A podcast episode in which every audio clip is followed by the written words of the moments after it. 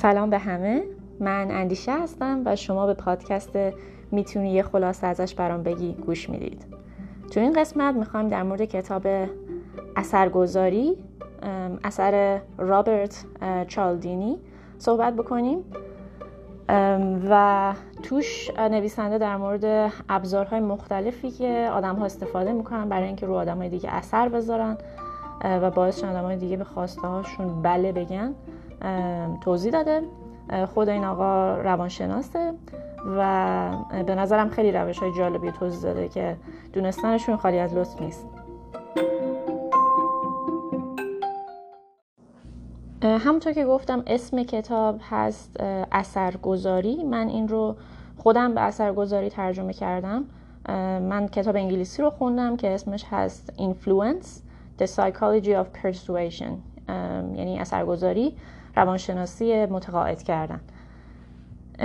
توی این کتاب نویسنده میاد در مورد روش مختلفی که آدما استفاده می‌کنن برای اینکه رو آدمای دیگه اثر بذارن صحبت می‌کنه و حرفش رو با این بحث باز می‌کنه که ماها همه یه جوری انگار برنامه ریزی شدیم برای اینکه به یک سری اتفاقها یا به یه سری حرفها واکنش ناخودآگاه نشون بدیم. و این باعث میشه که تو دام خیلی ترفندها بیفتیم.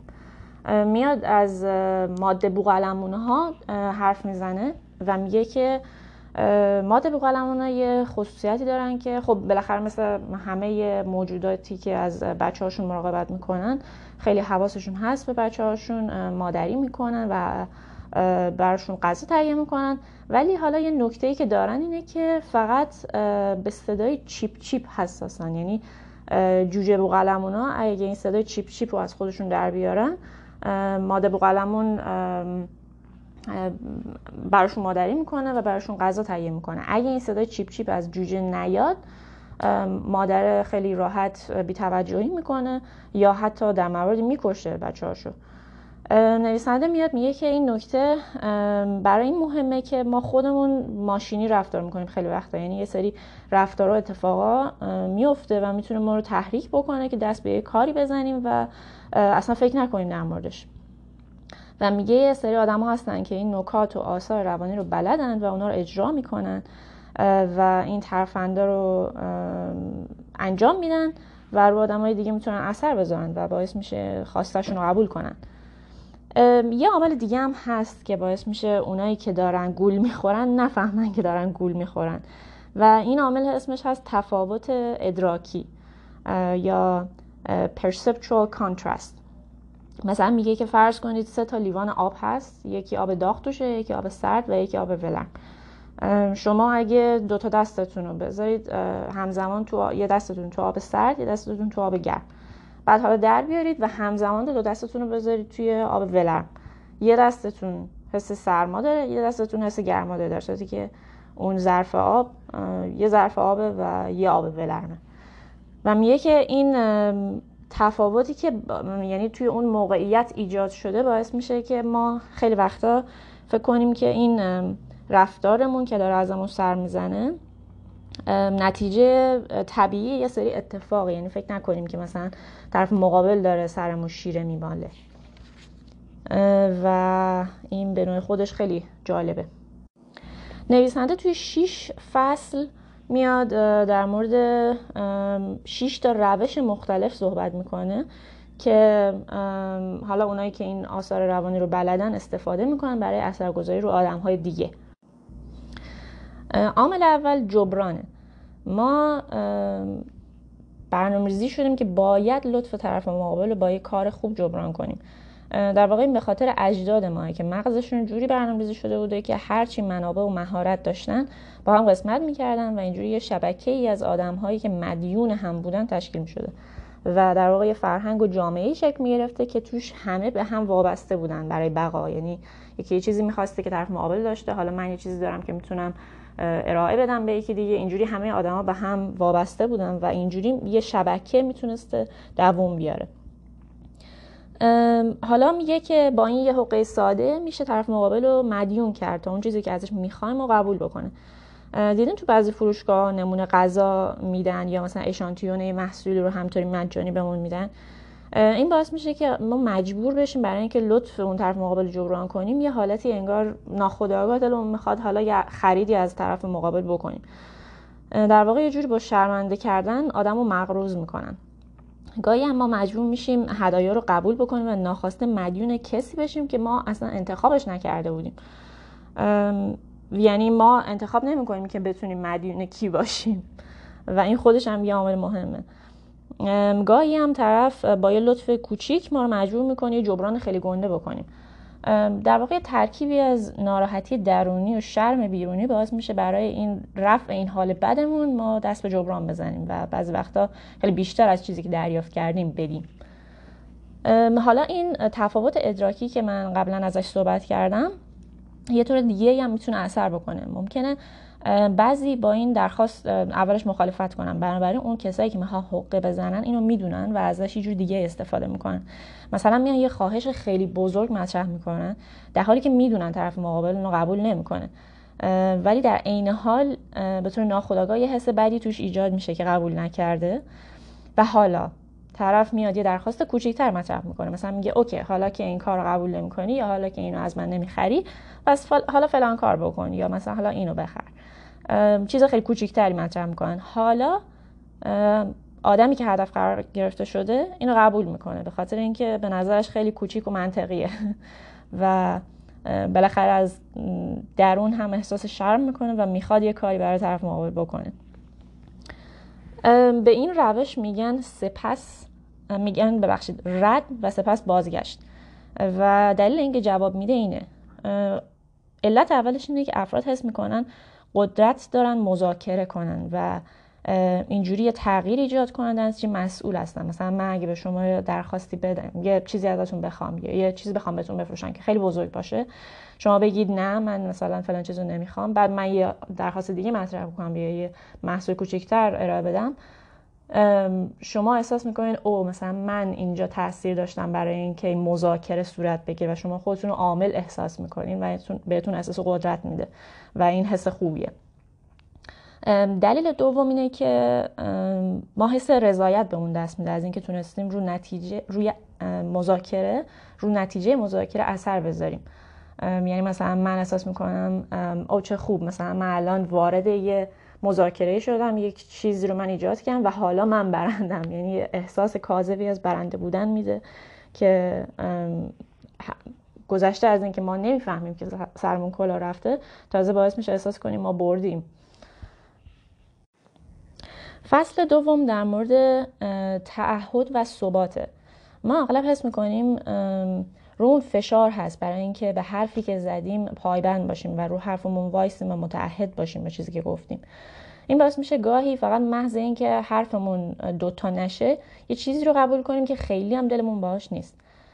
ما آدمی که حرف و عملش با هم نخونه رو اغلب مردد گیج یا حتی گاهی دورو و آدم ناجور خطاب می‌کنیم. گاهی هم تعهد کار ما راحت می‌کنه چون دیگه قرار نیست فکر کنیم. از قبل یه حرفی زدیم و حالا طبق اون اتوماتیک عمل می‌کنیم. این شاید برگرده به اون اپیزود قبلی که در مورد خواستن صحبت کردیم از کتاب روان درمانی اگزیستانسیال از اینکه وقتی یه سری قوانین هست یک سری اصول هست ما ناخودآگاه طبق اون عمل می‌کنیم و دیگه لزومی نداره خودمون بیایم فکر کنیم تصمیم بگیریم و طبق اون عمل بکنیم. طبق یک سری قواعد از پیش تعیین شده داریم عمل می‌کنیم. این می‌تونه به اونجا هم برگرده به نظر.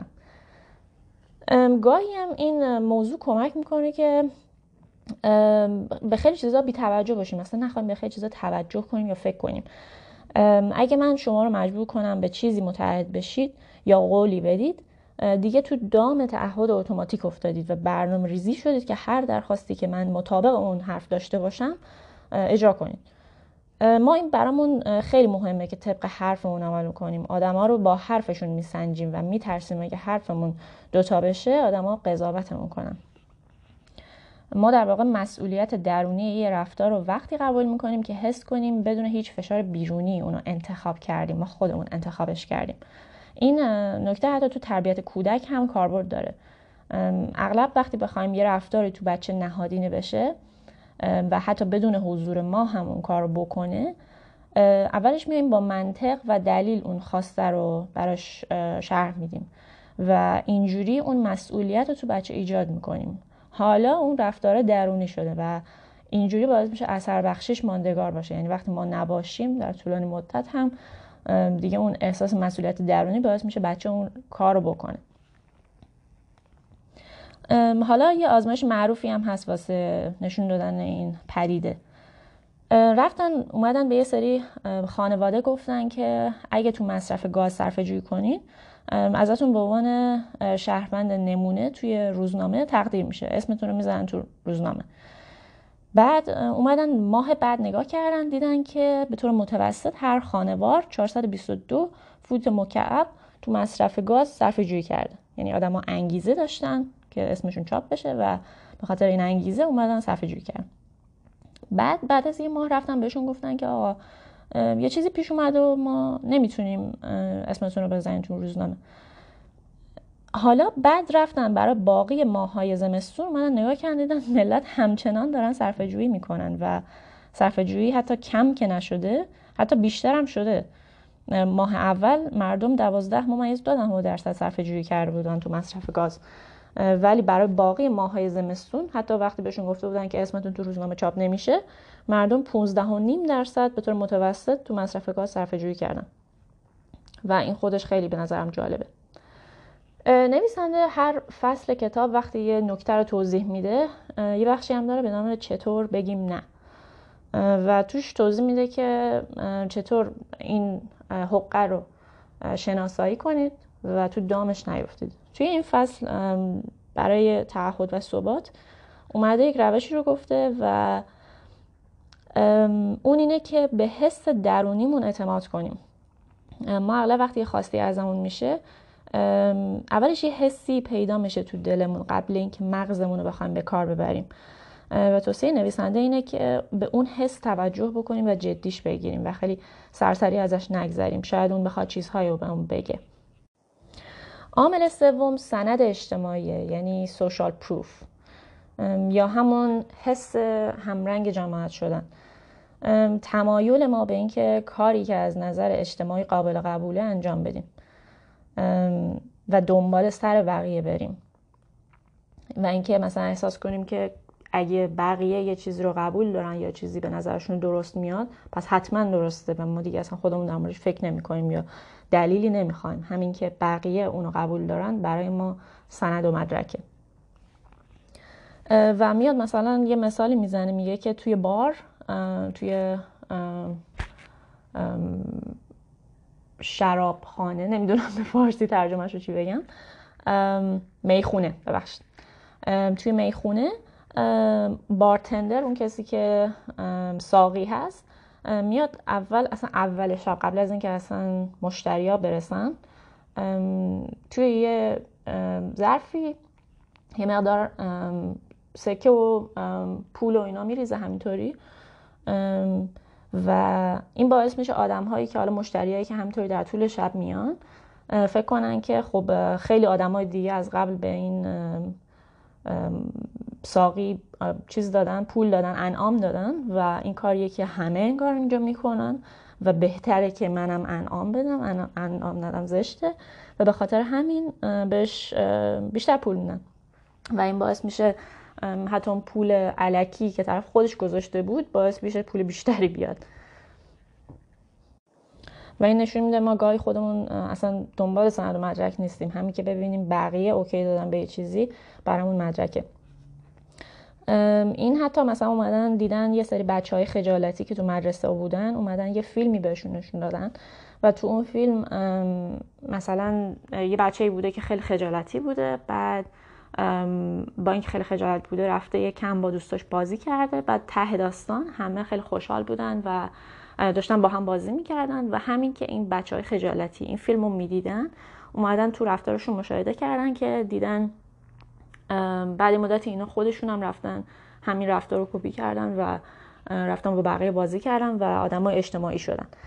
و این نشون چون دیدن یه نفر دیگه این کارو کرده پس به نظرشون درست میاد و دیدن که پس شدنیه. حالا یه عاملی هم وجود داره به نام قفلت اجتماعی. و یه مثال خیلی ترسناکی می‌زنه نویسنده.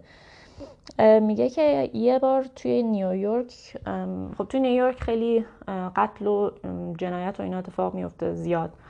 و میگه حالا یه اتفاقی که خیلی نادر بود و خیلی عجیب بود یه قتلی که خیلی صدا کرد.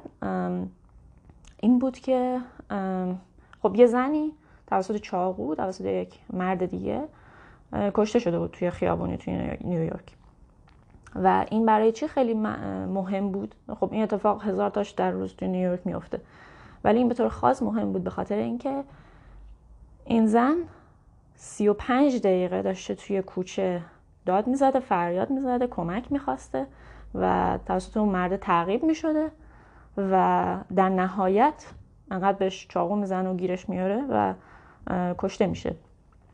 و نکته عجیب تر اینه که توی اون 35 دقیقه 38 نفر همسایه داشتن از در دیوار این اتفاق رو می‌دیدن به طول 35 دقیقه. و این خیلی ترسناکه. و اومدن بررسی کردن دیدن که اومدن از آدم هی پرسیدن گفتن خب شما چرا به پلیس زنگ نزدین؟ چرا هیچ کاری نکردین؟ و همه جوابشون یکی بود. فکر می‌کردیم بقیه حتما به پلیس زنگ زدن. و این خیلی ترسناکه. یعنی نشون میده که آدم ها دچار یک قفلت جمعی میشن. یعنی همش احساس می‌کنن خب بقیه این کارو کردن پس من مسئولیتی ندارم. و نویسنده میگه اگه ناجیان بالفعل زیادی وجود داشته باشن مسئولیت هر فردی کمتر میشه. و ما در واقع از واکنش بقیه است که می‌فهمیم آیا یه اتفاق اورژانسیه یا نه.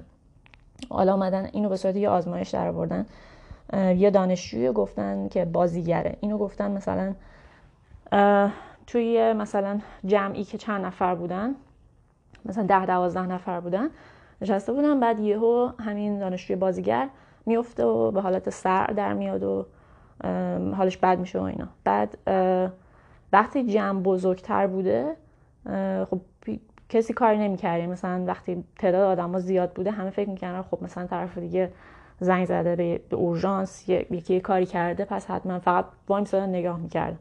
ولی همین آزمایش رو تو جمع های کوچیکتر مثلا با دو سه نفر انجام دادن دیدن که وقتی مثلا فقط دو نفر اونجا وایسادن دارن این اتفاق رو می‌بینن خب با هم سری صحبت می‌کنن و این میگه که خب تو به پلیس زنگ بزن. و یک میگه اوکی زنگ میزن و سری این اتفاق میفته و اونجا طرف خودش رو مسئول می‌دونه. ولی وقتی جمعیت زیاد میشه آدم احساس می‌کنه خب مسئولیتش از رو دوش من برداشته شده. بقیه حتما این کار می‌کنه. نویسنده میگه ما از رفتار بقیه می‌فهمیم خودمون چجوری باید رفتار بکنیم. مخصوصا حالا وقتی اون بقیه بیشتر شبیه ما باشن.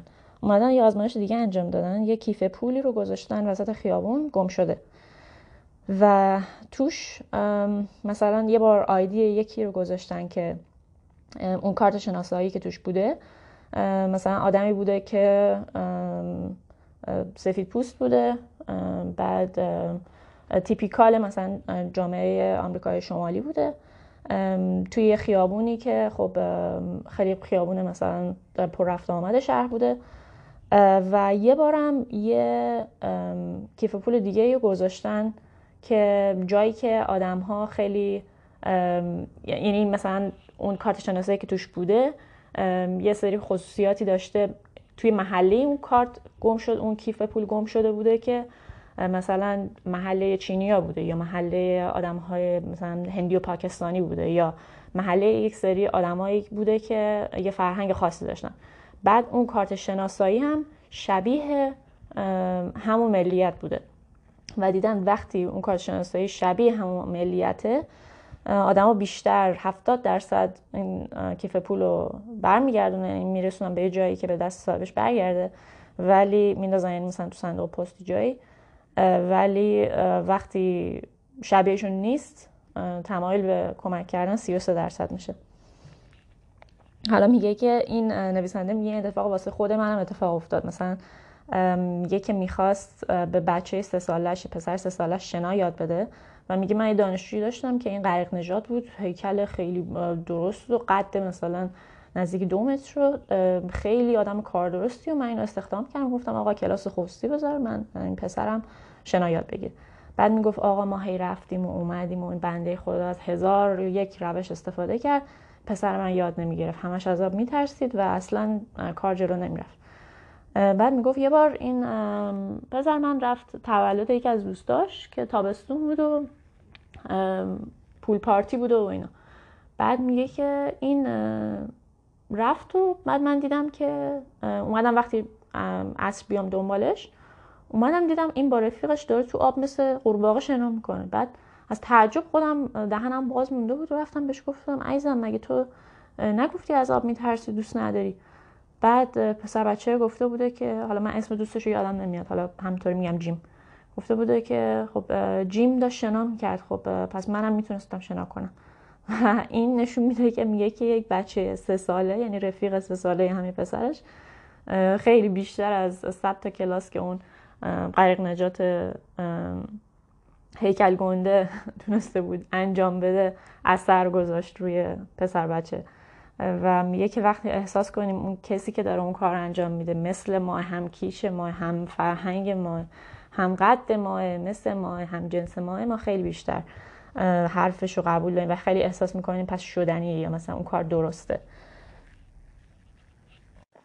و حالا میاد یه چیز ترسناکی رو میگه. میگه حتی این روی مواردی هم که حتی مثلا خیلی عجیبه و هیچ ربطی نداره می‌تونه اثر بذاره. مثلا میگه وقتی توی اخبار این خبر اینکه خودکشی بین جوان زیاد شده یا آمار این مسائل رو اعلام می‌کنن مثلا از فردای اون روز اومدن نگاه کردن دیدن که حتی آمار تصادف ها بین جوون ها میره بالا. یعنی مثلا وقتی گفتن خودکشی بین جوان زیاد شده تصادف جوان ها از فرداش میره بالا. و میگه به خاطر اینه که آدما یعنی مثلا هی می‌زنن توی درخت و تیر برق و اصلا جای مختلف. و این میگه که این باعث میشه که به صورت ناخودآگاه به صورت روانی آدم حس کنن که خودکشی منطقیه بین جوونا. و این خیلی تاثیر ترسناکی به نظر. حالا تو قسمت چطور نبگیم. میگه که اگه بتونیم یه خطا یا اشتباه رو تشخیص بدیم می‌تونیم از اون حس ناخودآگاه پیروی از بقیه خلاص بشیم. مثلا شما تو من خودم این اتفاق خیلی دیدم. احتمالا شما هم دیدین. توی ترافیک مثلا یه عالم ماشین جلومونه. ما هم همینطوری مدت هاست منتظر وایسادیم. یهو یه ماشین می‌زنه لاین بغلی و شروع می‌کنه رفتن. پشت سرش یه ماشین دیگه هم شروع می‌کنه رفتن. و وقتی این اتفاق میفته یهو شما تعداد زیادی از ماشینا رو می‌بینید که از لاین خود, خود آدم هم دلش می‌خواد همین کارو بکنه. یعنی همه ماشینا شروع می‌کنن زدن اون لاین بغلی و از همون مسیر میرن و یهو دوباره یه ترافیک بدی و یه عالم تصادف اونجا رخ میده. و این خیلی جالبه به خاطر اینکه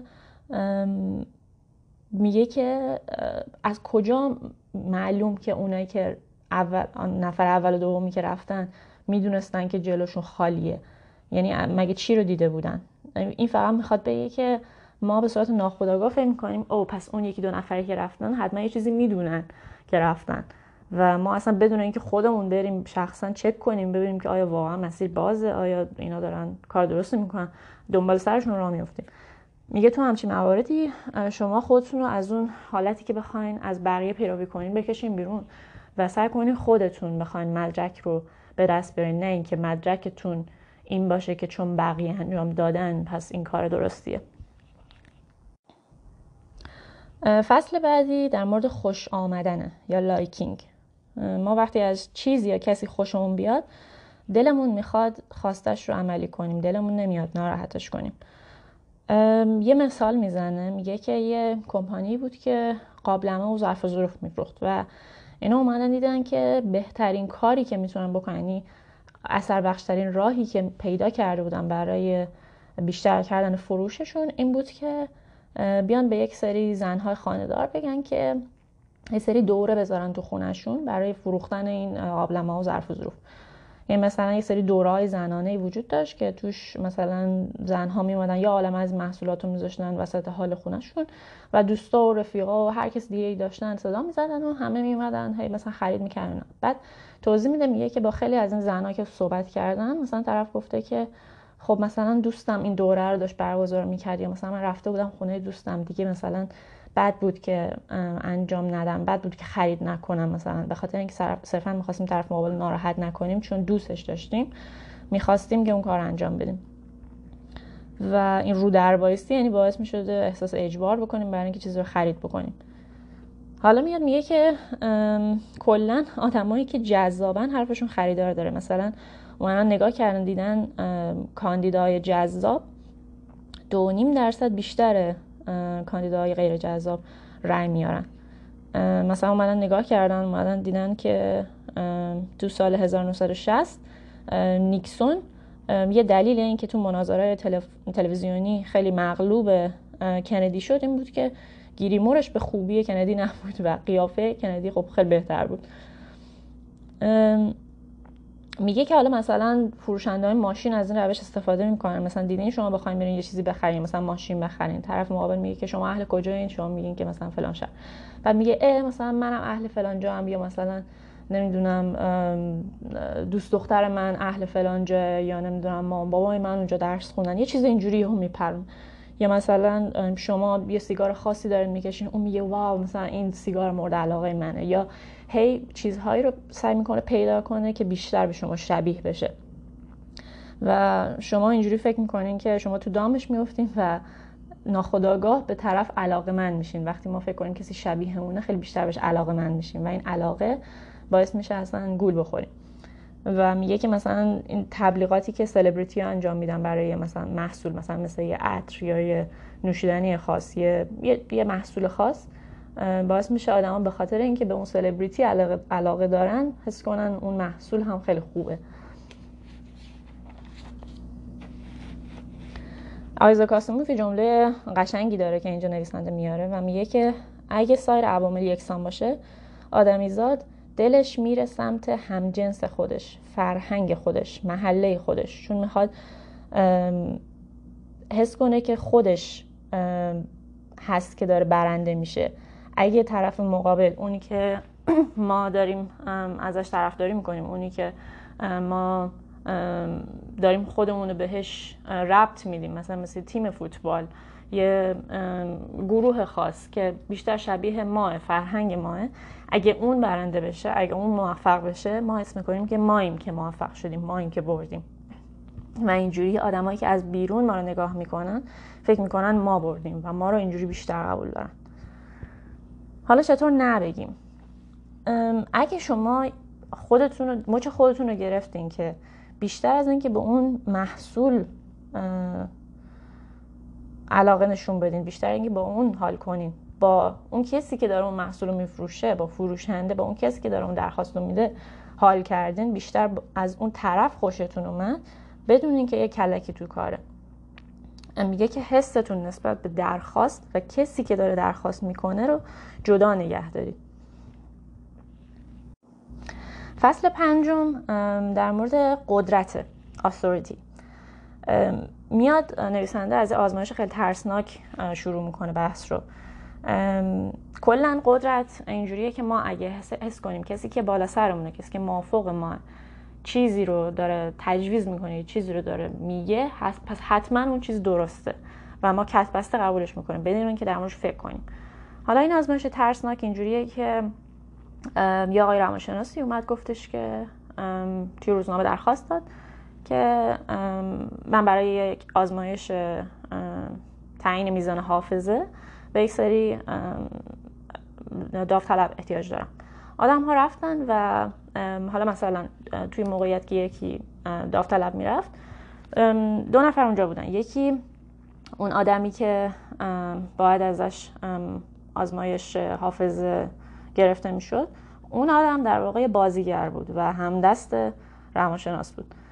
اون توی اتاقی بود که جلوش یه دیوار شیشه ای بود و این طرف اون کسی که داوطلب شده بود و آقای روانشناس قرار داشتن. اون بازیگر که توی اتاق بود بازیگر بود و داوطلب نمی‌دونست که این بازیگر فکر می‌کرد اون هم یه داوطلب دیگه است که اومده ازش آزمون حافظه گرفته بشه. حالا اون بازیگر به یک صندلی شوک وصل بود و یک سری کارت بهش داده بودن. اون بعد این کارت ها رو میخون و ده دقیقه بعد ازش این کارت ها رو آقای روانشناس و اون داوطلب واقعی که اون طرف شیشه بودن امتحان می‌گرفتن. هر وقت اون کسی که به صندلی وصل بود یه سوال اشتباه یه کارت اشتباه جواب می‌داد. یه شوکی بهش می‌دادن. یعنی آقای روانشناس اینجا وایساده بود به داوطلب واقعی که این ورشته بود میگفتش که شما هر وقت این یه سوال غلط جواب داد بهش شوکی بده. و این شوک ها هی ده ولت ده ولت می‌رفت بالا. بعد و اون داوطلب بعد این شوک ها رو می‌داد و اون روانشناس بالای قضیه وایستاده بود و ناظر بود بر این اتفاق. خب داوطلب نمی‌دونست که این قضیه اصلا اینطوری برنامه‌ریزی شده و فکر می‌کرد که اون خودش و اون طرفی که اونجا به صندلی وصله جفتشون داوطلبن و این یه کاملا در مورد حافظه است در صورتی که اصلا اینطوری نبود. و هر دفعه که سوال اشتباه جواب داده می‌شد هی شوک بیشتری وارد می‌شد. این شوک تا جایی می‌رفت جلو که طرف که به صندلی وصل بود جای دیگه انقدر درد می‌کشید و آزار پیدا می‌کرد که اصلا زجه می‌زد و خواهش می‌کرد که تو رو خدا دیگه شوک ندید. من اصلا این آزمایش می‌خوام بیام بیرون اصلا برام مهم نیست.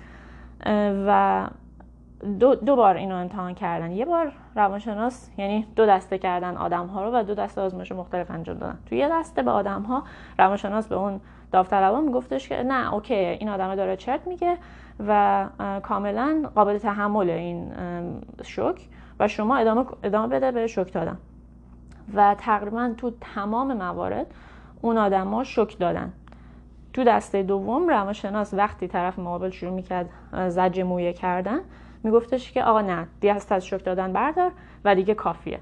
و اونجا اون داوطلب که داشت شوک می‌داد دست از کار می‌کشید. و این نشون میده که تنها وقتی که اون آدم بالا سر یعنی روانشناس میگفتش که نه اون آدم قطع می‌کرد. وقتی میگفتش که اوکی شوک دادن حتی وقتی می‌دید که اون آدمی که به صندلی بسته داره زجه و مویه می‌کنه و می‌دید یعنی از نظر عقلانی آدم می‌تونه فکر کنه که ممکنه واقعا اون آدم داشته باشه آسیب ببینه. ولی وقتی بالا سرش داره میگه که اوکیه همچنان به این کار ادامه میده. و این خیلی ترسناکه. و اومده گفته اون آدمایی که ازشون این آزمایش گرفته شده هیچ کدوم سوسیوپت نبودن. هیچ کدوم آدمای روانی نبودن. همه آدمای نرمال مثل من و شما بودن. ولی این حس که آدمی که تو مسند قدرت نشسته داره حرف درستی می‌زنه باعث میشه ما کت بسته حرفشو قبول کنیم. و و اصلا فکر نکنیم و اون کار رو انجام بدیم. میاد حالا مثلا توی سیستم درمانی اینو توضیح میده. میگه که رابطه بین دکتر و پرستار هم همینطوریه. وقتی دکتر یه نسخه می نویسه پرستار کتبسته قبول می‌کنه. خیلی وقتا اومدن دیدن اون دوزی که دکتر نوشته بوده اومدن آزمایش کردن. گفتن یه دوز خیلی وحشتناکی از داروی خیلی خاص و نادری نوشتن که باید خیلی در دوزهای پایین داده بشه به آدما و دیدن پرستار اصلا بدون اینکه بخواد نگاه بکنه بخواد چک بکنه با عقل خودش مطابقت بده. حتی پرستاره خیلی کارکشته و مجرب. قبول کردن و اون دوز رو برای بیمار تجویز کردن و اینا گفتن این خیلی می‌تونه ترسناک باشه. حالا یه مثال خیلی خنده دارش اینه که یه بار دکتر توی یه نسخه نوشته بوده که یک داروی گوش قطره گوش برای یک آدمی که گوش درد داشته عفونت گوشی داشته نوشته بوده و توی اون این جمله نوشته بوده. Place in our ear. یعنی و منظورش این بوده که حالا بذار اینو اول بهتون بگم. و اون برچسبی که حالا پرستار زده روی اون قطره گوش که بده به بیمار این بوده که place in rectal ear. یعنی در مقعدتون این دارو رو بریزید. بعد در صورتی که آر منظور دکتر رایت بوده نه رکتال یعنی منظورشون بوده در گوش راست بریزید. ولی پرستار فکر کرده که در مقعد بریزید و می‌خواد بگه که حتی چیز به این واضحی و به این خندهداری رو هم طرف اصلا نمی‌تونه یه لحظه فکر کنه که ببینه آیا این اصلا منطقیه یا نه. حالا چطور نبگیم؟ میگه که باید دو تا سوال خیلی مهم از خودمون بپرسیم. آیا اونی که مافوق هست واقعا متخصصه؟ و اینکه آیا اونی که الان مافوقه واقعا راستگوه؟ می‌تونیم با این دوتا سوال بیایم بسنجیم که آیا واقعا اون حرفی که طرف داره می‌زنه آیا سر تخصص میاد آیا حرف درستیه؟ و اینکه آیا اصلا اون کسی که داره اینو میگه قصد و قرضی نداره و داره از روی عقل و انسانیت داره اون حرف رو می‌زنه یا نه؟ فصل بعدی کم بوده یا سکرسیتی کلا وقتی افراد فکر کنن فرصتی داره از دست میره بهشون بگن چیزی کمه یا داره از دستشون میره آدم باعث میشه دو دستی به اون چیز بچسبن یا بخوان داشته باشنش. نویسنده میاد میگه که مثلا عکاسایی که توی آتلیه از نوزادا عکس می‌گیرن خب یه عالم عکس می‌گیرن از بچه بعد به پدر و مادرش میگن که اوکی ما این 25 تا عکس باقیمون داره مثلا اگه شما نخرید ما مجبور میشیم که اینا رو بسوزونیم. بعد خب پدر و مادر دلشون نمی‌خواد عکس بچهشون سوزونده بشه و وقتی احساس می‌کنن دیگه داره از دست میره همه عکس رو می‌خرن و این یه ترفندیه که عکاسا به کار می‌برن. نویسنده میگه اثر روانیش اینجاست که وقتی حس کنیم فرصتی داره از دست میره حس می‌کنیم آزادیمون رو داریم از دست میدیم و از اینکه آزادیمون از دست بدیم ما بعدمون میاد. مثلا اومدن یه آزمایشی انجام دادن توی بچه های کوچیک. اومدن یه توی اتاقی یه دیوار شیشه ای گذاشتن توی سری بچه ها دیوار شیشه بلند بوده که نمی‌تونستن بچه ها برن اونور و توی سری دیوار شیشه کوتاه بوده. و پشت این دیوار شیشه یه عروسک گذاشته بودن. به بچه هم یه عروسک داده بودن. یعنی بچه از قبل یه عروسک داشته یه عروسک هم پشت دیوار شیشه بوده. دیدن اون بچه هایی که دیوار شیشه کوتاهتره و دستشون می‌رسه به اونور و می‌تونن اون یکی عروسک رو بردارن. اصلا نخواستن که برن اونور و با همین عروسکی که داشتن بازی کردن. ولی اون بچه که دیوار شیشه بلند بوده و نمی‌تونستن سعی کردن یه راهی پیدا کنن. این ور و اون ور و اینا. بالاخره یه طرفی پیدا کردن که می‌تونستن برن از اون ور راه برن برسن پشت دیوار شیشه ای و اون یکی عروسک رو پیدا کردن. و این میگه که ما همیشه دنبال اون چیزی هستیم که نداریم. دلمون می‌خواد حتما اونو داشته باشیم. وقتی نمی‌تونیم داشته باشیمش. و این یه اسمی داره توی روابط رومانتیک به نام اثر رومو جولیت. میگه وقتی بین دو تا عاشق و معشوقی صد و مانعی هست میگن که شما نمی‌تونید به هم برسین پدر و مادر نمی‌ذارن. یکی مخالفه یه اتفاق میفته که اینا نمی‌تونن به هم برسن. اینا اتفاقا بیشتر از قبل عاشق هم میشن. احساساتشون خیلی نسبت به هم زیاد میشه. میگه که حالا اگه همین مانع رو برداریم اینا احساساتشون نسبت به هم دیگه کمرنگ میشه. میگه که این توی اطلاعات هم خودشون نشون میده. هر وقت اطلاعات سانسور شده باشه و اطلاعات کم باشه ما حس می‌کنیم وقتی دستیابی پیدا می‌کنیم به اون اطلاعات سانسور شده حتما اون اطلاعات درسته. و میگه این اصلا درست نیست. هر چیزی که سانسور شده باشه مسلما لزوما درست نیست. میگه مثلا دلال های خونه هم از این نکته استفاده می‌کنن. مثلا میگن که این خونه که ما الان داریم مثلا میبینیمش اگه شما دوستش داشته باشین خب خیلی خوبه چون یه زوج دیگه هم هستن که اونا می‌خوان این خونه رو ببینن و اینا رو این خونه رو دیدن و اتفاقا دوست هم دارن و می‌خوان بیان یه قیمت پیشنهاد بدن به فروشنده. و همین که آدم احساس می‌کنه که او این خونه داره از دست میره سریع اون آدم قانع میشن و دارشون می‌خواد اون خونه رو بخرن. تو قسمت چطور نبگیم نویسنده میگه باید بیایم از خودمون بپرسیم برای چی می‌خوام اون چیز داشته باشم. آیا فقط برای اینکه از دستش ندم می‌خوام داشته باشمش یا واقعا دوست دارم اون محصول داشته باشم؟ چقدر حاضرم براش بها بدم؟ آیا فقط به خاطر اینکه مثلا اون چیز خوشمزه تره خوشگل تره یا مثلا ماشین بهتری خودم بیشتر دوستش دارم از ویژگیاش بیشتر خوشم میاد می‌خوام داشته باشمش یا فقط به خاطر اینکه همین یه دونه است یا اینکه اگه الان نخرم دیگه از دستم میره می‌خوام این کار بکنم. در آخر کتاب نویسنده میاد میگه که این تکنیک ها وقتی کاربرد داره که ما عجله نداشته باشیم استرس نداشته باشیم و تحت فشار گذاشته نشده باشیم میگه که این روش ها رو ما وقتی که آرام هستیم آرامش داریم و می‌تونیم درست فکر کنیم می‌تونیم استفاده بکنیم برای اینکه گول نخوریم. یعنی اینکه تحت تاثیر عامل هایی قرار نگیریم که باعث میشه ما رفتار و واکنش ناخودآگاه داشته باشیم و بدون اینکه خودمون انتخاب بکنیم یا خودمون تاثیر داشته باشیم دست به کاری بزنیم. و به نظرم اینا خیلی روش های جالبی بود و حداقل به خود من خیلی کمک کرد.